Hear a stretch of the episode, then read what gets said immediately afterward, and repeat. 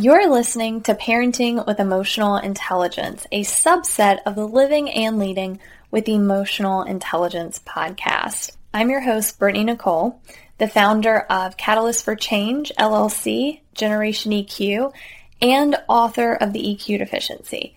If you find the information in this podcast valuable and want to learn more about how you too can incorporate these essential skills in your family's lives, I welcome you to contact me personally and we can have a chat. You can find my personal calendar link and contact information in today's show notes. Simple and practical exercises that will help you and your child shift focus from the egoic mind to the true self. That is our topic for today. This is the fourth and final part of discussing the power of awareness, and this applies to both parents and individuals. Anyone can gain value from this series. As a quick recap, most of us are operating in life unaware and driven by the ego versus our true self. It's just part of being a human being. Awareness is essential when developing our emotional intelligence and living a more fulfilling and stress free life. The further we develop our awareness, the greater the results. And you can begin by developing your awareness by bringing attention to your five senses, which will help ground you in the present moment and alleviate the fear and anxiety that comes from living in either the past or the future. Next, we must realize that the ego drives all of us, unless we're an enlightened individual like Buddha or Jesus. And if you feel resistance to this acceptance that you're driven by the ego, that is the ego talking through you. In the last episode of this series, I discussed how you can distinguish the ego from the true self. Now we're going to focus on how to manage the ego when we notice it making our decisions and generating unhealthy and unproductive thoughts and emotions. And how to teach your children to do these exercises as well. Let's start with addressing unpleasant emotions. Unpleasant emotions are a direct indicator that the ego is calling the shots. Why? Because emotions are created through the mind in our internal environment, not the external environment, which we've often been conditioned to believe is responsible for our feelings and emotions. So here's an example of what I mean. Let's say that your child is being bullied at school. Other children may be calling them names, making fun of them, etc. However, there's no physical harassment right? It's just words, which can be really nasty. If there is no physical harassment, that means the negative effects of bullying are being generated solely through the mind. Now, I realize this may be difficult to accept, and I understand. I'm not saying that we should accept the harassment of bullies and that that's okay, but what I'm saying is we are fully responsible for how others' words make us feel. And that's something that's super important and we need to teach to our children too. And it took years for me to fully understand and come to this realization. Mainly because my ego was resisting the fact that I, the ego, was causing all of my emotional suffering. However, the beauty of realizing this means that we can liberate ourselves from being negatively impacted by the stimulants and the triggers of the world and those around us. I used to be bullied in elementary school for how I dressed, my quirky personality, being taken out of class for special tutoring, all of that. So, so I understand what it feels like to be bullied. But looking back, I now realize that the feelings of sadness, anger, and isolation that I felt were all because I unknowingly believed the things that they were saying about me. Otherwise, their hurtful remarks and mockery wouldn't have bothered me. This is a major realization. Understanding that we only get upset by what others think and say about us if we ourselves, at some level, believe what they are saying is true. And oftentimes, we don't even realize that we're doing this, that we believe these things about ourselves, because it runs at such a subconscious level. So, in order to alleviate those unpleasant feelings, we have to find where those false beliefs are coming from, from within, and correct for them on a very personal level. Now, could this have been from conditioning growing up? Yes. Could it have been from trauma experiences? Yes. Which are all attached to who we see ourselves as, like the ego. So we have to address those. Now let's broaden this approach and address all unpleasant emotions, not just the situation with the bullying. So when we feel unpleasant emotions, rest assured they are a product of the ego. We also know from part three that the ego is never satisfied and is always wanting. It wants to be right, to be in control, to be perfect, to be safe, to feel accepted, to feel pleasure, and to be above all else. So we'll need to figure out which of these areas, maybe there's a couple of them, that are being impacted and go from there. So step one is identifying emotions and their intensity. So ask your child, what emotions are you feeling? And on a scale of 1 to 10, how powerful or intense are they? Typically, the more intense the feeling, the more we believe in what someone is saying about us or to us, or the more we feel like we lack something. That's key, right? So now, step two ask them what they believe is the source of their emotions. Now, they may say that it's because of a bully at school, the fact that they can't go to a friend's house for the weekend, that they don't want to do chores, that they want dessert before dinner, etc., etc. Just FYI, for your information, none of these are the true source, but we'll deal with that later. It's important to meet them where they are so you can work through this process with them. So don't try to say, well, that's not the cause of it, it's something deeper than that. Just meet them where they are.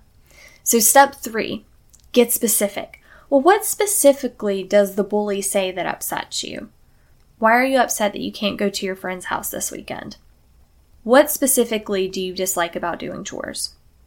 Why is not being allowed to have dessert before dinner such a disappointment or upset for you? Now, they may look at you sideways when you ask some of these questions because they may think that you're being sarcastic and the answer to these questions is very obvious as to why they dislike doing chores or why they're upset that they can't go to a friend's house. Like, uh, duh, who doesn't dislike chores, right? But this leads us to step four. Ask them to identify which want of the ego or wants is not being met. And I recommend having the wants of the ego listed somewhere so that they can reference them frequently as they need to. And I can put an attachment in the podcast description for that list for you. All right.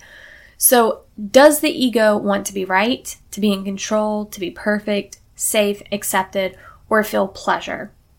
Have them take their reasons for not wanting to do things or for feeling a certain way and figure out which need is not being met by the ego. All right, step five learn to accept that this is the ego not getting its way and it's not coming from the true self. This acceptance reduces defensiveness and it promotes introspection when we realize the ego is not who we really are. Step 6 WWTTSD What would the true self do? We know that the true self does not want or long for anything. It lives in the present moment and is content, confident, accepting, and is one with all. Being able to connect on this level for extended periods of time is tricky. Because while the true self is who we are, our ego is still largely in control and will tell us, I don't want to accept this. I can't be content with this situation. And it will fight as though its life depends on it because it does. that said, we'll start by somewhat appeasing the ego while also striving to somewhat hand over control to our true self. It's all about being aware. To do this, ask two questions. How do I get X want met, like the want of the ego? How do I get that met? And what is reality versus the perceived reality? So, if the ego wants to feel in control and feel pleasure, how can we prove to the ego that it has some form of control and provide it with pleasure? So let's use an example of the child not wanting to do chores. This is often due to them believing that they don't have a choice to do them, which fosters the desire by the ego to have control. Also, they don't see the act of doing chores as being enjoyable or pleasurable, which is totally understandable. So, what might we do to give the ego a sense of control when getting out of doing chores is not an option? But options, options are the key. So, as a parent, here is where you can get creative. Let's say that you wanted to create a point system regarding chores and turn it into a rewarding task or challenge. For example, you could create a list of chores that your child can do and then have them sit down with them and have them rank their chores on a level of 1 to 10 based on either difficulty or dislike of that chore. So let's say folding laundry, they rank it as a 5 out of 10. And cleaning the bathrooms, they rank at a solid 10. This is all about their perception of dislike or difficulty, not yours. Some kids may rank all of their chores a solid 10 out of 10. Doesn't matter because you will not establish a point system until after they have established their rankings. Next, based on their rankings and your undisclosed expectations of them, establish a monthly expectation based on points. So let's say you want to make sure that they clean the kitchen and their room at least once a month. And they ranked both of those at like a 10 out of 10. Well, then they have to get 20 points for that month. So each point represents the ranking of difficulty or dislike. So you might say that they need to get 20 points worth of chores completed for the month. It really doesn't matter which chores they do. Each point represents the ranking of difficulty or dislike. So you might say you need to get 20 points worth of chores completed this month. And you don't care which chores they do. That is for them to decide. But it needs to total 20 points. If your child marks everything as 10, you may increase that to 50 points or 60 points. Doesn't matter. The point system is totally up to you. The point being, you're allowing them to have flexibility in choosing their chores, which gives the ego a sense of control, which is what it wants. Now to address the pleasure. So naturally, we like to work towards goals and accomplish those goals. Using the same point system, you could offer rewards for surpassing the monthly points. Let's say that they got their 20 out of 20 and then they did a little bit more, and maybe got additional 3 points or 10 points, whatever. If they go over the baseline, then say, oh, if you go over the baseline by one point, then we get to go out for ice cream later. If you go over it by two or three points, then you get a small toy or extra screen time. If you exceed it even further, then you may be able to go to a friend's house or have a sleepover, have them come over. How you structure the points and rewards is totally up to you. These are just a few examples. So, by structuring chores in this way, it teaches your child that hard work pays off, and equally, if they do not meet the agreed points for the month, you may also establish consequences depending on how short they are on reaching their points. So a negative one or two points, no dessert after dinner for a week. A negative three to five points, no extra screen time, or they get screen time cut back. Do you see where I'm going with this? Like, the more that they do not get accomplished, the more the consequences, or the higher the consequences. Again, this teaches them that their choices, good or bad, results in consequences. What we just did here was established a system that tries to meet the wants of the ego, which were to have a sense of control, which we did by allowing them to have the freedom to choose their chores, as long as they meet the quota, and we provided an option for pleasure in the form of a goal and reward system for exceeding expectations. Now we still need to address the reality of the situation versus the perceived reality. Remember, reality is objective whereas perceived reality is laced with opinions and judgments and emotions. So, just as a reminder, not all children are old enough or emotionally mature enough to grasp this concept. So, we want to meet them where they are and grow with them and not overwhelm them. But if your child is ready, here's where you can help them see that life is what we make of it. If we see chores as causing us misery, it will cause us misery because that is the reality that we have created. If we believe that bullies can define us, then they will define us. That is the reality that we've created. But the true reality, however, is that chores are a sequence of actions. Unless the act of doing something is causing you physical pain, the discomfort is only in our minds. It's only emotional discomfort. The words of a bully are just words. It's only when we accept those words as truth that they evoke emotions and impact us. This realization is difficult for even adults to grasp. So I only recommend taking this practice this far once your child is able to develop a solid baseline of awareness and grasp the concept of the ego versus the true self. So, this is a lot to process. I know. I threw a lot at you, even over four segments. I totally understand if you're still left with questions. And if that's the case, I encourage you to personally reach out to me and you can find my contact information in the show notes. Awareness is a deep subject. I mean, it is deep and it is hard to grasp. It took me years to fully understand this, and I'm still learning. There's still things that I don't fully understand about deep introspection and the true self. I am learning too. So it takes more than just a few podcast sessions to catch on to this.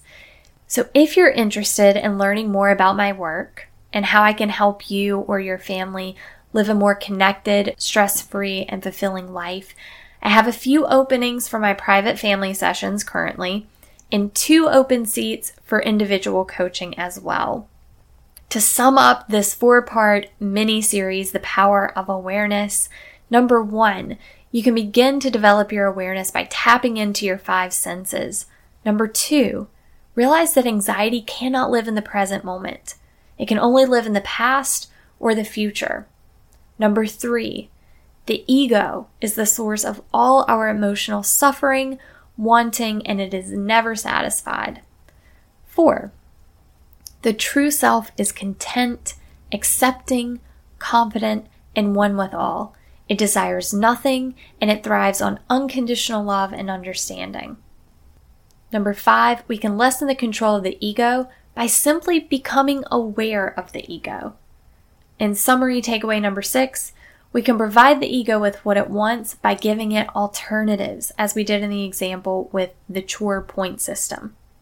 Again, please don't hesitate to reach out if you have any questions or want to talk about potentially working with me or bringing me in for a speaking engagement for your PTA, school, parents group, or a conference. But until next time, live and lead with an open heart and an open mind. Thanks for listening.